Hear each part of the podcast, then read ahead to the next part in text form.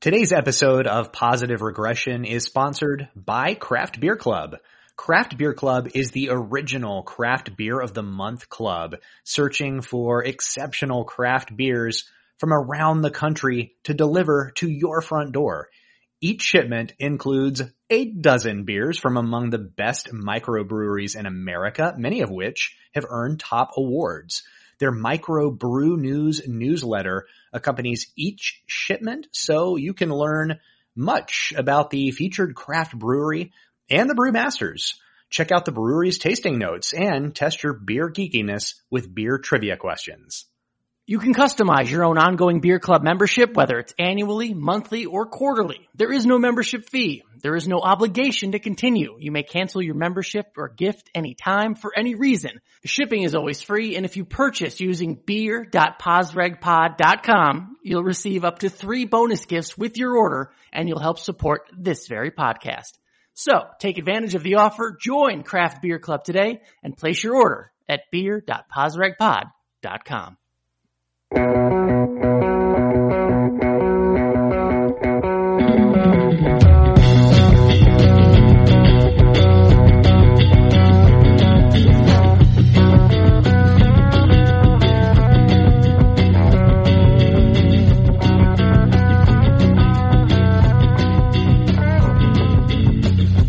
Everybody, welcome to episode 79 of Positive Regression, a motorsports analytics podcast. I'm Alan Cavanna of Fox Sports, joined by David Smith of Motorsports Analytics. On this episode, we're talking the truck series. Because it's awesome, because the playoffs are beginning, and because we need to discuss its place on the path to a cup ride. That plus our big Bristol preview. But first, as always, this is episode 79 of Positive Regression. This is the Scott Speed edition. Most notably, Scott Speed is part of a ridiculously small group of American Formula One drivers, David. I think he was the last full-time one, and we're talking about 15 years ago at this point. But David, he brought his talents back across the pond for stock car racing, and that did include some starts in a number 79 car. Yeah, now that you say that, the the number of Formula One drivers who competed in the Cup Series seems relatively slim. I'd say it was probably slimmer. The number of F1 drivers who competed in ARCA. Well, Scott Speed did that, but he uh, he did drive the number 79 car twice in the Cup Series for Archie St. Hilaire. Both were intended to be start and park efforts. Uh, but let's backtrack. Scott Speed had an interesting career. It's still going. It's a, it's a pretty whimsical career when you think about it. At one time, he was the number one ranked youth kart racer in the world. And that was apparent. I was lucky enough to watch him compete in a charity race at GoPro Motorplex.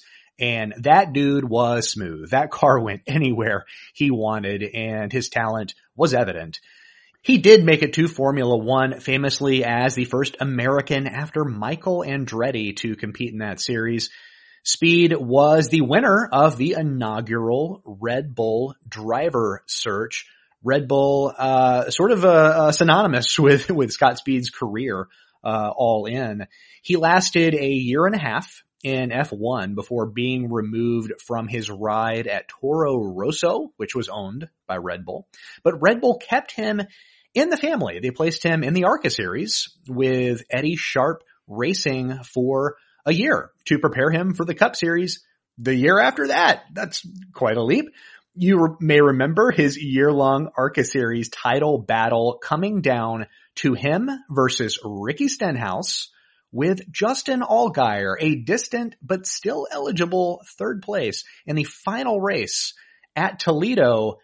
And if you haven't seen it, pull it up on YouTube. My man Adam Ricky- Alexander is doing Ricky the interviews. Stenhouse spun Scott Speed early in that race. Speed uh, got his car repaired, got back on the track, no intention of competing, ended up wrecking Stenhouse. Speed was disqualified from the race. Allgaier fell ass backwards into a championship. Good for Justin Allgaier.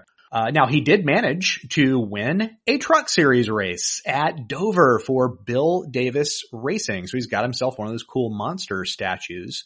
And what he's been doing lately, he found a lot of success, winning four consecutive domestic rallycross championships. He has an X Games gold medal for rally. He was on his way to a fifth championship last year when he fractured his vertebra in August. He actually did not have uh, surgery to repair that. Uh, his recovery uh, did not include surgery. I interviewed him earlier this year, one on one for redbull.com.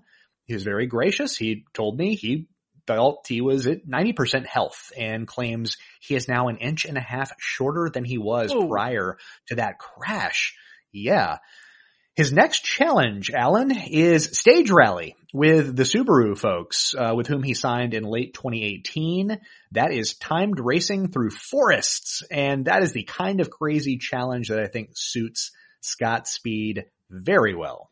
Yeah, uh, good memories of Scott Speed. It just reminds me of that what that mid to late 2000s era of uh, you know, more attitude, right? And, and, the sponsor, Red Bull, you know, coming into the Na- into NASCAR and kind of this new demographic almost that they were chasing, uh, only to find that on the competition side, it, it, was a lot harder to compete. You know, you could have all the commercials and stuff you want, but actually getting results out there on the track, not easy uh, in this sport, and even for a talented race car driver, uh, someone who competed on the world stage uh, like Scott Speed, uh, not easy once you get with these big stock cars, even on ovals. So uh, that's how I kind of remember the Scott Speed era, you know, being just grouped into that whole uh, that, that new marketing campaign that came in with Red Bull, which was a big deal, right? I mean, Red Bull being in the sport was a huge deal and all their money. It's just they didn't want to stick around uh, long enough to to really, I, I, guess, evolve and and make the investment to to be you know come, go from startup to winner because it, took, it takes a long time in this sport. Yeah, he he probably didn't get the best crack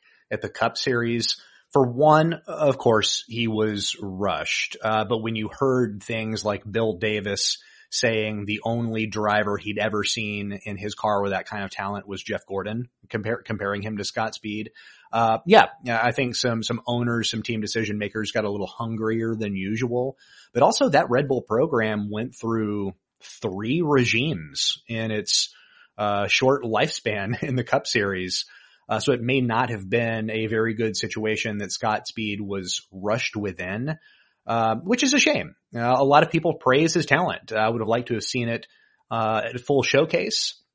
We won't see it there, but hey, he can make a name for himself in stage rally. All the better because he certainly seems up for the challenge. Episode 79 of Positive Regression, the Scott Speed Edition. All right, let's get it started, David. We are dedicating much of this episode, this segment to the truck series, something I love, obviously, because I'm down there on pit road every race uh, for FS1 and Fox, which is uh, it's been a fun year. It's been a crazy year, obviously, with the COVID break, but to to be one of the few people at the track, you know, still talking to drivers and still talking with crew chiefs and getting the stories, David, it's been a, uh, a privilege and a pleasure. So uh, I'm glad we can dedicate some time to talking to, about the truck series because the playoffs start uh, if you're listening to this on Thursday morning, thank you. You're a subscriber, but they start on Thursday night at Bristol of all places. So it's going to be fun. And David, one reason it's going to be fun is, uh, because when we ask the question, David, who's the best team this season? There, I've been saying for weeks, there really is no clear choice. There is no Harvick and Hamlin, you know, two outliers, you know, and fill in the rest for Phoenix, if you will. Th- this seems up for grabs, whether that's a good thing or bad thing, that someone doesn't want to go up there and take it or we can't identify them quite yet. But uh, do you agree there, there's no real clear choice quite yet? What do you think? I agree with that. I think the, the genesis of this conversation began over the last few weeks when we've asked each other who is the title favorite in the truck series. And I think with, with the playoff format, that's not always clear. You mentioned Harvick and Hamlin. There's not even a Briscoe and Cindric right yeah, now yeah. in the truck series. Like there, there isn't that one bellwether we can point to and say that is the expectation. That is the, if everything uh, broke correctly, that is the right title winner. I don't think there is a right title winner. I, I think what we have uh, is a legitimate conversation. It yeah. has evolved into who is the best team. And I don't know. I, I, I don't have your opinion. I suspect we may have differing opinions, um, but there are a lot of ways to go about piecing together who we think is best because you're right. It just is not clear. Yeah. Uh, so I generally favor victories because that's what the playoff format rewards. But as you said, uh, you know, the best team may not be the playoff favorite. We'll get to that in a second. But David, right now, at least for the regular season, again, I said I favor victories, but I am going to go with Austin Hill in the 16 truck as the best team of the year so far. The lack of winning does bother me. They only have one win and that's in Kansas. Uh, the consistency is there though. You can't deny that. They've led the series points damn near from the beginning. Uh, so I have to get, you have to give them credit there.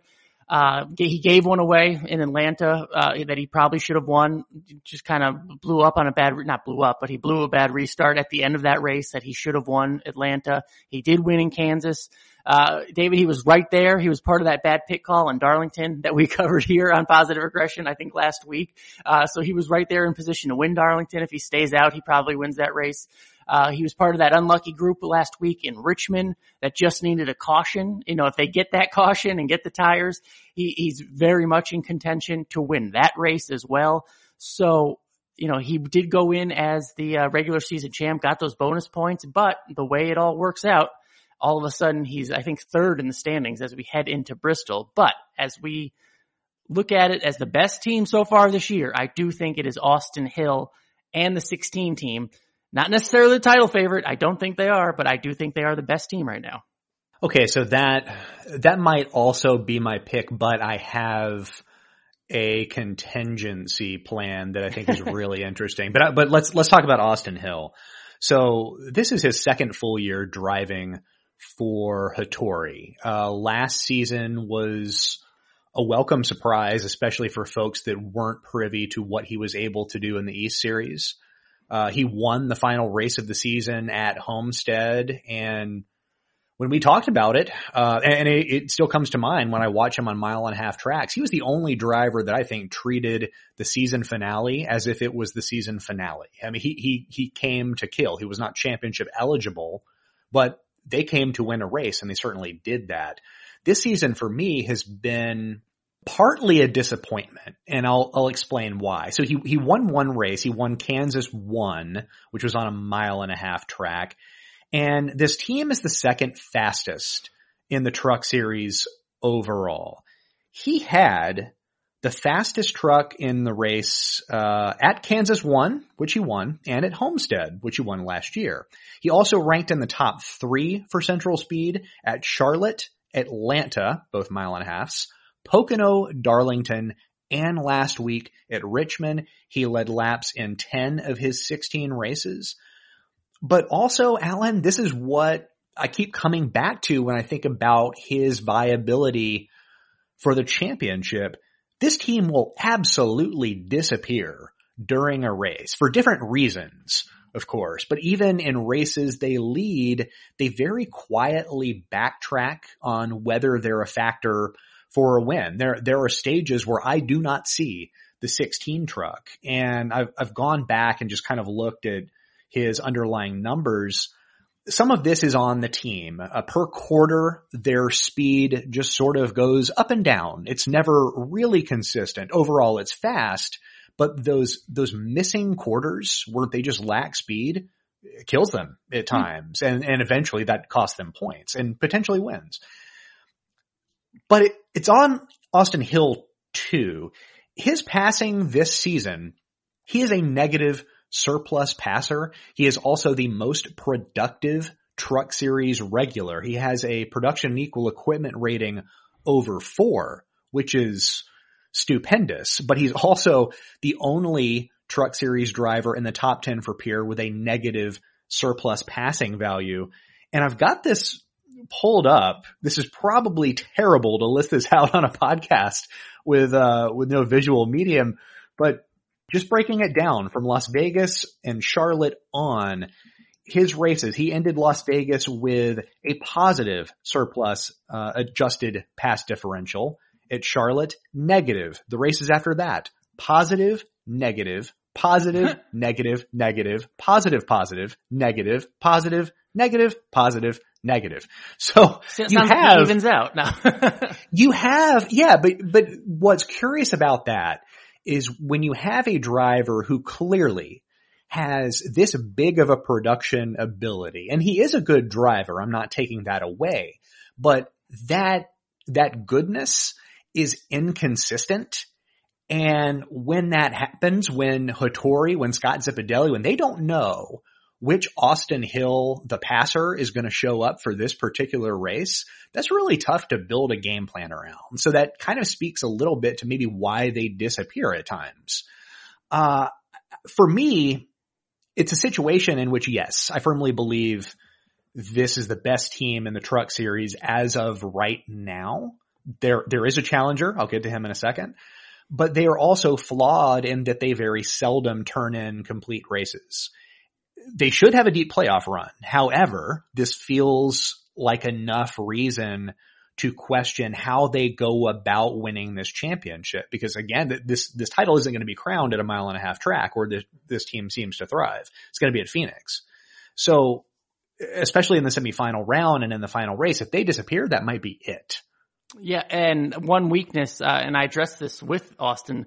If you remember last year, David, I mean, again, the, the 16 team was coming off a championship with Brett Moffitt. They made a deep run last year in the playoffs with Austin Hill, but their two worst tracks didn't show up at Martinsville and didn't show up at all at Phoenix, which would have put them in Homestead. And remember who won the Homestead race? Austin Hill. But the reason he wasn't championship eligible is because they didn't show up at Phoenix.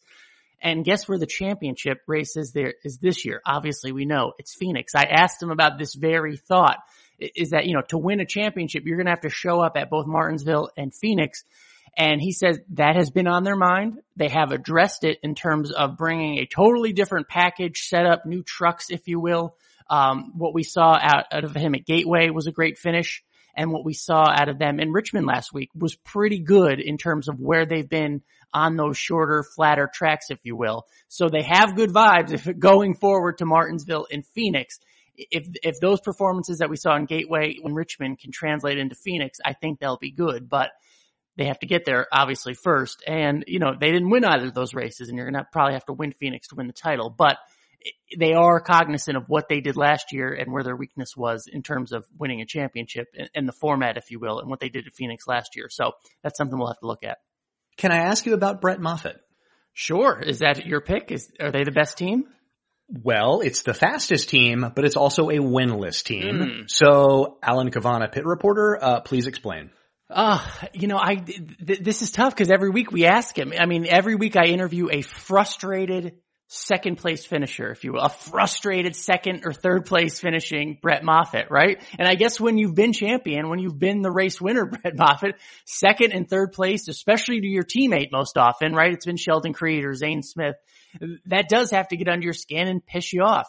Uh, I, I, don't know the exact answer. Uh, I think he's done some interviews with Bob Pockrass, uh, or, you know, Bob has asked that question in post-race interviews and he's talked about the setups, you know, tailored specifically maybe to Brett Moffitt and, and his driving style. Maybe they aren't there as compared to maybe more of a team setup or what have you.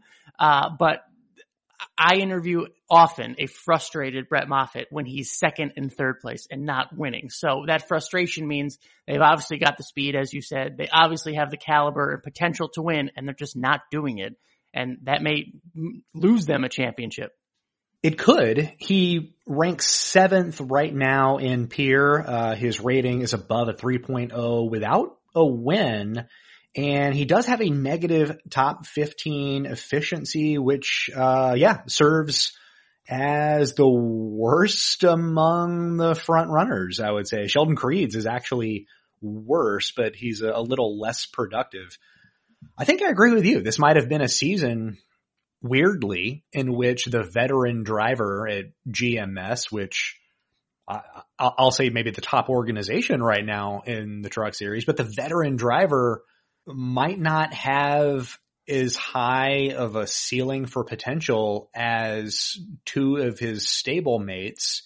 And we're witnessing that difference in real time. It, it's sort of strange. I mean, if you told me that Zane Smith or Sheldon Creed were going to rip off some impressive restart or just be utterly relentless. I mean, I, I kind of, I kind of thought that at Darlington when Greg Biffle announced he was going to drive for GMS at Darlington, my initial thought was, oh my gosh, Sheldon Creed is going to whip his ass because that, because, because those, those kids are absolutely relentless Yeah. and Brett Moffitt can get on the wheel in his own right.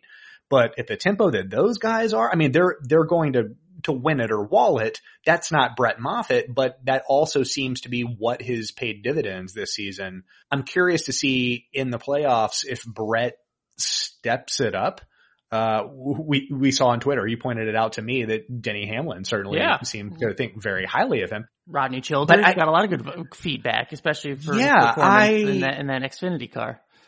yeah, his ability is well received, but right now, mm, there's a very odd juxtaposition in what the team is able to do. And again, this is the fastest team in the series, but they're unable to win. And, um, I can't really put my finger on why because his underlying numbers are, are pretty good. And, and I, and that, that might be it, that they're not elite. And, and that's sort of what he's lacking is, why they aren't more serious title contenders is Brett's been pretty good in a series where no one has especially been elite. So it's sort of there for the taking. All right. So was that your pick? I lost track. was that your? Are they the Yeah, best I team? think, I think Okay. it's a, it's a little bit Austin Hill. It's a little bit Brett Moffitt. Okay. And that's, that's kind of where I, I get back to it. So there, to me, there isn't a clear number one yeah. because well, there's simply, on, look, we, we, we both pushed away a three-time winner Sheldon Creed, three-time winner Yeah. Grant Enfinger, and, and two-time Oh. winner Zane Smith.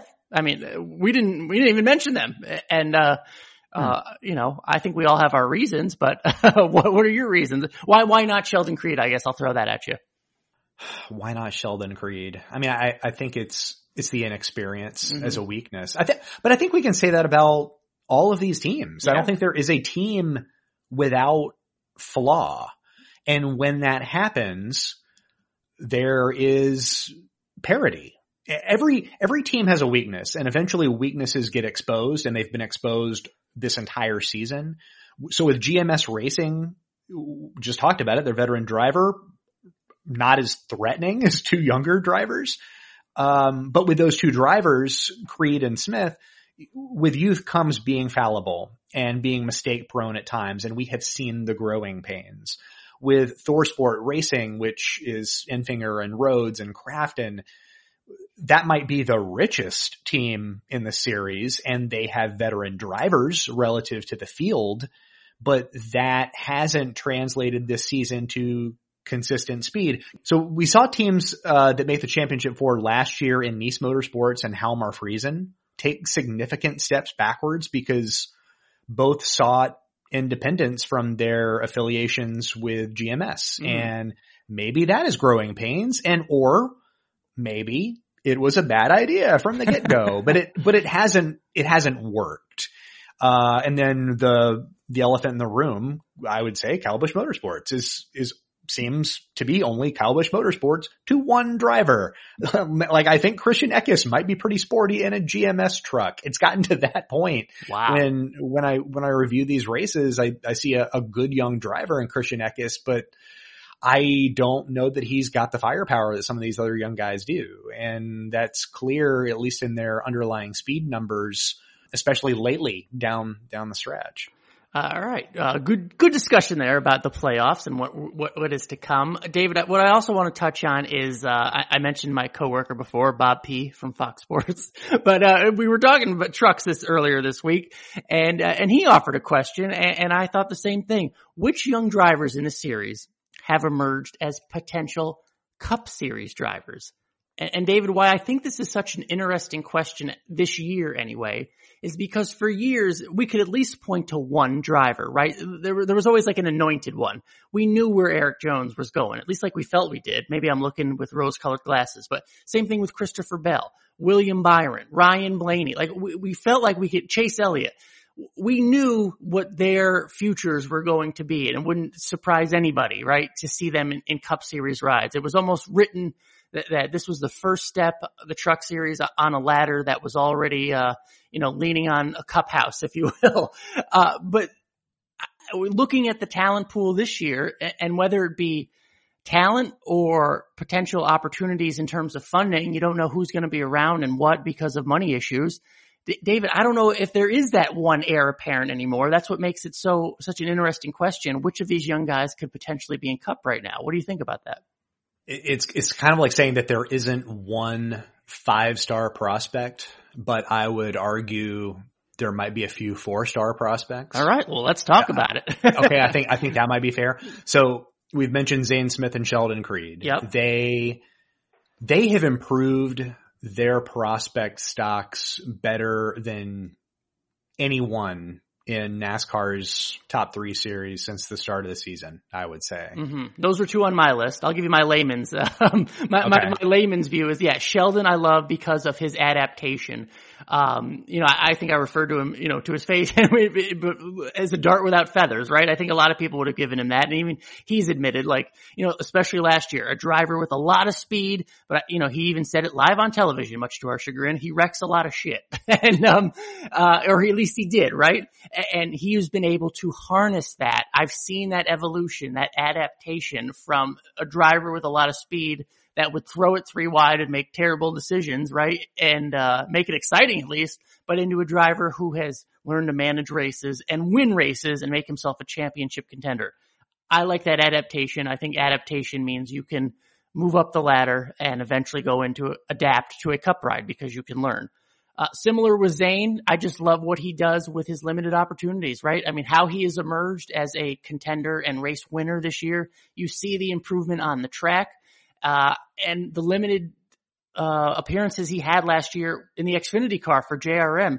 David, he was really good in that eight car for when he, for the limited opportunities he had and the lack of experience that he had. He put down some really good results. And I, I think those are all positive signs. No, I, I, I would agree with that. Uh, I would like to add, uh, two outsiders to the list. The first is Sam Mayer. I think that's an obvious choice based on his career record. He's turned in the most productive 16 or age 16 year old season that we've seen in quite some time. And this season outside of the truck series, 16 ARCA starts, eight victories. That is monumental, I would say, and nearly uh, one gateway. He still has a lot to figure out. He's currently working with Josh Wise as a part of the Chevrolet Driver Development Initiative, and they're working on air and trying to comprehend what is next for him. He's going to make a pretty ambitious step next season by going into the Xfinity Series uh, and ultimately full time in 2022 for Junior Motorsports. But right now, you're you're sort of seeing him figure out the the heavy bodied cars and uh, the competition that goes with it and I think he's, he's acclimating pretty well. The other is Chandler Smith. And I think that is an obvious choice based on his career record for the exception of this season in trucks. Uh, Chandler has had a nightmare season this season. Yeah. I, I, I, objectively speaking, we have to say that. But he was also the most productive 17 year old in recent NASCAR history, uh, last year. And, and we cannot ignore that. Um, there's still some upside there. I might throw him in there with the, with Christian Eckes and saying, you know, KBM, a little bit of a prospect black hole right now. If I'm a driver, I'm, I'm excited to have Toyota believe in me uh, to this extent. Don't know that I particularly care for driving for KBM. Please tell me your other options. That's about where I'm, where I'm at right now. But with Chandler, it's not totally associated with a team, he is attacking mile and a half for the first time and he is learning. Uh, the mistake of driving over the, the choose cone yep. logo is, uh, well, it's pretty massive. I mean, it's new. Uh, he, he wouldn't, he didn't come into this year thinking that that was going to be a mistake that he was going to make, but now it is. And he, it's something that he's having to learn on the fly. I so, had to call that live on the fly. I was in the middle of a Zane Smith report when they cut to the choose cone camera and who goes right over the damn top of it? And Mr. Chandler Smith. I had to, I had to call him out on television, David. I noticed that and I was hoping for some zeal in your voice when you, when you mentioned that, but and I don't know, I'm going to go one wild card on you. Spencer Davis. I'd like to see him in better what? equipment and competing on a regular basis. Yeah. Huh. Yeah. Spencer Davis, by the way, he's a driver I tell people to watch live and not on television in order to gain an appreciation because he's wild, he's aggressive, and I think we're sort of in an era of NASCAR where you, you can't just be good, you have to be good and interesting. He's got one of those parts down. Uh, let me throw one at you. I just, the prospects for Austin Hill at this point, given his age and, and his development. But David, I just like, I don't know, I like his steady hand. And what, what I think, what I'm thinking or where I'm going with this is that when he was upgraded to better equipment, right, for HRE and Hattori Racing, he did with it what he was supposed to, right? And I think that's all you can ask of a driver. He was given better equipment and then suddenly he was winning with it. He was contending for a championship. He was doing what he should, rising to the level of the good equipment he now had. Again, I like that ability. I like that ability to adapt. And he's also a really good restarter in the truck series. And you talk about restarts a lot. This is straight from the David Smith school. If anything, we are going to get more restarts in the future from more stages, if you will. So I think anybody who has that restart ability, if he was able to carry it through the ranks, wouldn't that be attractive? Whether in a cup ride potentially, if he could make it there? Yeah, he's the second uh, best restarter among series regulars. He's gained 53 positions all in on restarts this year. That's more than anybody. So yeah, that's, that is something that can translate, but I'll throw this back at you. Why do this? Why, why would, let's just say, uh, you know, I don't know, JTG Daugherty Racing or, or Front Row Motorsports. It may be a team at that level. They're opening a new car. They're interested in Austin Hill why do it? What is the upside versus drivers who are younger, have a little bit more blue sky above them? What is it about Austin Hill that, that you, that makes you want to say, I'm going to invest in him, even though he's a little bit older, but this is, this is my guy. What is it?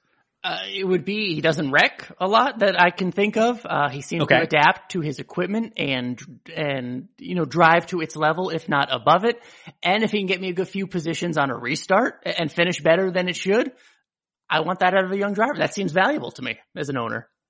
I don't know if that's enough. Oh, okay. So I I think I'm, I'm just I'm trying to think of the way a team decision maker would think, right? If you, if you were going to, because, uh, because really in a vacuum, all of these young guys, if we were to hire them right now, they would cost about the same. And if you are a team on the lower end of the cup series grid, because if, I mean, if we're being honest, I don't know that Austin Hill is in play for a ride at Stewart-Haas or, or Penske or JGR right now. But if you're looking at the, the lower portion of the Cup Series grid, you're looking for a driver that you can build sponsorship around or a driver who brings you revenue either in personal sponsorship or creates revenue because he goes out and wins races. Uh, you want a driver who you believe you aren't seeing close to a finished product you want somebody that there is some air of mystery because you, hope it gets better than what you're seeing. I think right now you're right. He doesn't crash. He's a good restarter. It's going to be a little bit different in the Cup Series, but is that enough upside for a Cup team to say yes, we're going to go in this direction? I don't know that there is enough of a hook because again, I go back to what I've seen from him this year. There are truck series races in which Austin Hill disappears. Mm-hmm.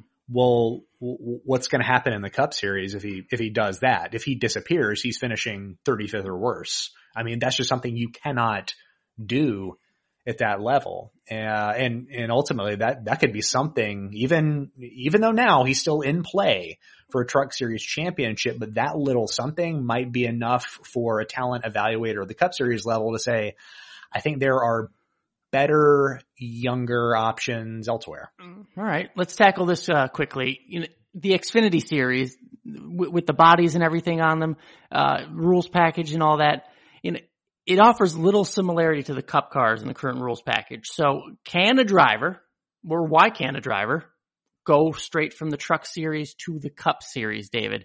Do, do you like those prospects? I, am not quite sold on it only because to me, the Xfinity series, it just, it's not as steep of a climb in terms of the talent level and, you know, jumping competition. I think that's important for drivers to help adapt. Um, the longer races, you know, going from truck to cup would be a huge difference. Uh, again, I think the Xfinity is a good middle ground. And, but what I will tell you, David, is that when a lot of these teams and crew chiefs are studying film, crew chiefs that I've talked to, Matt Noyce, Kevin Bellicourt, they have their drivers watch in cars from cup races and not Xfinity. So there's got to be something to that in terms of their similarities. So maybe you're onto something. What do you think about the jump from truck straight to cup? There's no reason they can't do it, right? Because the only argument that I would usually make is that there is a second competition leap in the Xfinity series, but even I'm not sure about that. I, am not sure that I can say that this year. The talent is probably top heavy in the Xfinity series. Chase Briscoe and Austin Cindric strike me as guys that could come in and win a lot of races right now in trucks. But the truck series field is deeper kind of what we said earlier, maybe not five star prospects, but a lot of four stars and a lot of uh, veterans. The teams from a standpoint of strength are more equal. So the benefit of the Xfinity series to me is all car knowledge, not necessarily learning against competition. And without the iron sharpening iron philosophy, what the Xfinity series offers is the long schedule, which we know drivers tend to struggle with in the Cup Series because there isn't time to communicate efficiently, adjust on the fly. The turnaround is, is relentless and assimilation into different teams. These cup teams, when you see Penske and JGR competing in the Xfinity series, they bring with them cup series philosophies and that serves as an important integration point. But I think it speaks to the competitive level of the truck series when you're competing every week against Crafton and Sauter and Enfinger and maybe now Moffitt that you learn a thing or two. Chase Briscoe won just two truck series races in his career. Same for Noah Gragson. Austin Cindric won once. Harrison Burton never won a truck race. And these guys have all won multiple Xfinity races this year alone. Yeah. I, I, I guess the way that it's set up, the truck series is NASCAR's third tier, but I'm not so sure that that means it's easier than what's purported to be the second tier.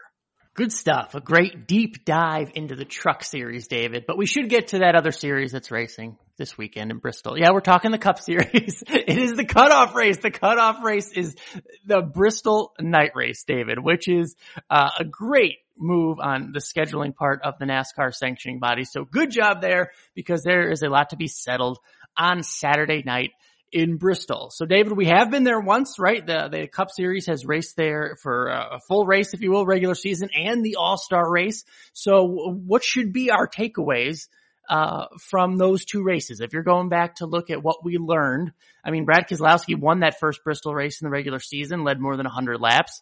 Uh, we know he's pretty damn good at this 750 horsepower package. Is that what we learned in the first Bristol race?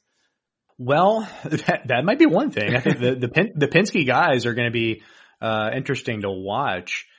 You know, we learned this track with this package can be a mess. Hmm. In the points paying race this spring, uh, the action was fun. It was, I mean, it was, it was really good racing, but that it was fleeting, at least initially, because the first two stages saw 25% of laps completed under caution, and that's not ideal. Uh, things simmered down in the final stage. They really simmered down in the All-Star race. Mm-hmm. Uh, that was ironic considering NASCAR has long been looking for a way to spice things up in the All-Star race. And it finally moves, uh, to Bristol and Bristol delivers a track position contest. Of course that happens. Um, but I think this weekend's race could look very much like Richmond did last weekend in that track position is the focus. a, a little bit different. Yes, we saw cars pass freely in the spring race at Bristol, but now there are pages in a book that didn't previously exist about this track prior to the spring race. Now they've got that one race under their belt with this spoiler. So teams have legitimate notes and I'm willing to wager the race we see Saturday night won't have 17 caution flags in it. At least I hope not. I do like seeing racing. So, uh, it, it would be a little bit more conservative. I'm sure there's still going to be an element of Bristol. Well, that's good to hear. Uh, we are going back. Remember Bristol, the All-Star race anyway, was the, uh, debut of the choose cone. Uh, so it wasn't in that first regular season race. It was in the All-Star race and teams have had some practice on it. But David, what does that do for the restart dynamic in terms of where you want to be? I think we kind of know where you want to be. You want to be on the outside, but, uh, Bristol usually has one of the larger disparities on the circuit. So tell us about the restart dynamic at Bristol for those who may not remember how big of a disparity it is. Yeah, maybe the worst disparity in all of NASCAR. Uh, the, the, the track for the, that kind of fuels the reason for, for the choose cone, I would say. Uh, the outside groove in the spring race retained position 97% of oh. the time. The inside just under 19% oh of the time. so the choose rule will work as it's intended. Uh, on motorsportsanalytics.com this week, I've posted a plan your restart page for Bristol. It is available to patrons at the $10 Johnny Benson level. I ranked the restart slots, Alan. Eighth place, which is the fourth row outside, is a more valuable restart spot than fifth place, which is third row inside. Wow. That's how out of whack the disparity is, both in terms of retention and the size of the gain loss. Okay, so uh, teams start listening, start subscribing, and get that information because uh, that is that's huge, David. and so that that is it just boggles my mind sometimes that more teams don't know this or, or, they're not thinking of this or maybe they, they're just not evolving as quickly as some other teams who do understand this and can make these decisions on the fly. Because there are poor decisions made and adding this choose cone decision is another one. Potentially what 17 times right the, the team may have to make a good or bad decision? That's significant I hope that it's not 17 times. yeah, true, true. Anything, maybe, maybe even 10 times. That's still 10 choices to make. Uh, you know, you want to bat, you want to bat better than 300 on those choices, right? You want to bat probably 90, uh, 900 on those choices. You don't want to make a bad one. So that just, wow, that's significant. All right, let's move on. Remember, this is the, the cut, the cutoff race. So David, there are four drivers below the cut line currently. Who do you see stepping up a little bit and performing on Saturday night to maybe drive themselves above the cut line? I'll let you go first. Okay, uh, I'll I'll cheat and pick two because one's really obvious. Uh, Ryan Blaney has led 60 or more laps at Bristol in four of his last five starts there. He's had trouble finishing those races. Uh, that of course needs to be corrected it would help that he just goes out and uh, and wins the thing. Uh, I saw a post by Dustin Long saying that no driver this far out in points has actually uh, made it to the next round. So there's a little bit of uh, history defying logic here facing uh, Blaney. The other pick, and I'll say that this is uh, my contrarian pick, Clint Bowyer. Hmm. as long as he makes good decisions in the choose cone, that is. Uh, when we recorded our Twitter videos in advance of the Bristol spring race, we identified Clint Bowyer, who started deep in the field that race, as a driver to watch. He passed efficiently, he restarted well, and his race resulted in a second place finish. It was his best result of the season thus far. And to be frank, Alan, Bowyer is fighting to stay in the sport. It's sounding more with each passing day that Chase Briscoe could get a Cup Series promotion and it would be Bowyer's ride.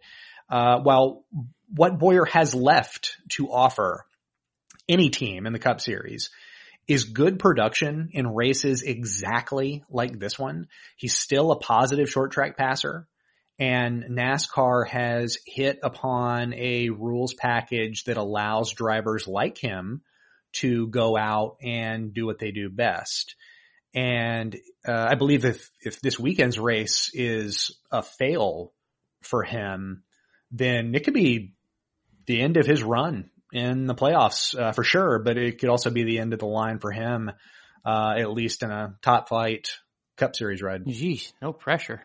Um, I'm going with, uh, in terms of below the cut line, uh, Willie B, man, Willie Byron, William Byron, uh, David, he has a string of top tens at, at these, this year at, at, at the short tracks, at the 750 tracks. So, I mean, as a driver who needs to go out there and produce and put up a good number in terms of finish, uh, I, I, don't know why I'm surprised, but just seeing his numbers at the 750 in short tracks, they surprise me where his finishes have been. So uh, I don't see why he wouldn't be able to do it again. I know uh, last week at Richmond, I think they were, you know, he described it as kind of dying a slow death right from the start. I don't think they they bring that that that bad bad setup juju again. You know what I mean? Like they're not going to make this mistake again. I don't think uh, a second week in a row. So I, I think if uh, someone below the cut line needs to step up and drive his way in, I think William Byron can do it. Yeah, and it's possible. I'm pretty bullish on all the Hendrick cars this weekend just because there's banking. That's that's the kind of track type they thrive on.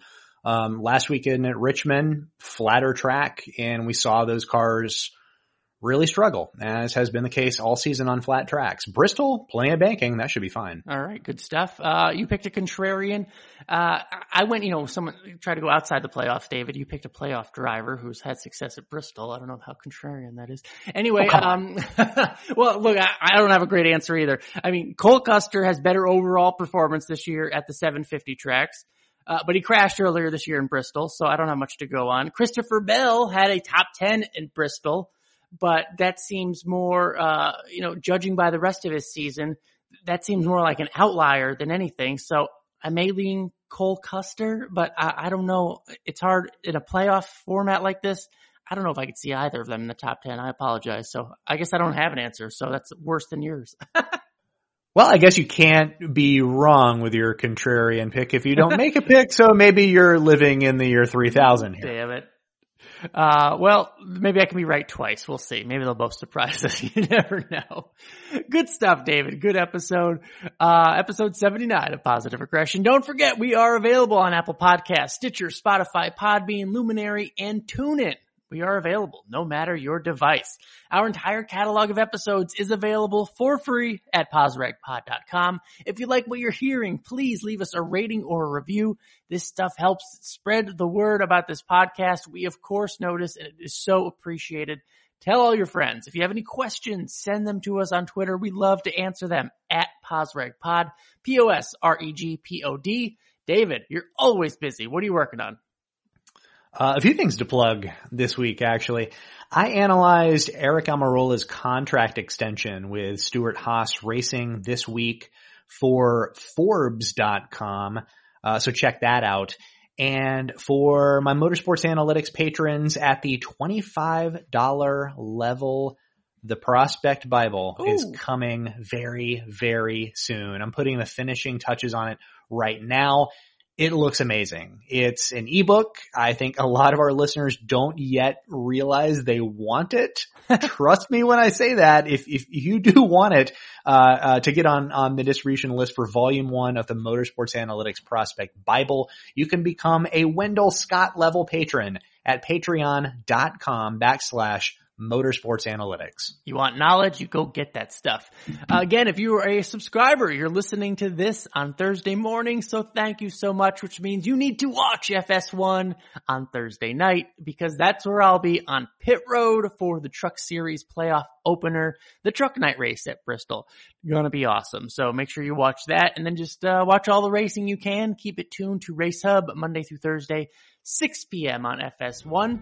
And of course, listen to this podcast, Positive Regression. Thank you guys so much for listening. We'll see you next week.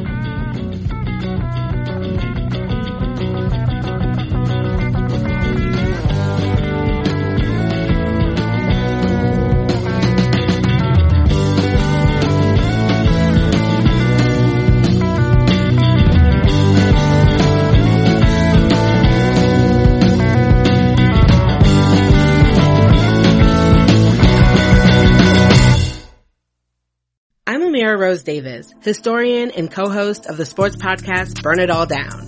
And now I'm hosting the new season of American Prodigy, all about black girls in gymnastics. For the last 40 years, black gymnasts have moved from the margins to the core of the sport and changed gymnastics along the way. Now, they tell their stories. You'll meet trailblazers like Diane Durham, superstars like Jordan Chiles, and everyone in between. Listen to American Prodigies on Apple Podcasts, Spotify, Stitcher, or wherever you get your podcasts.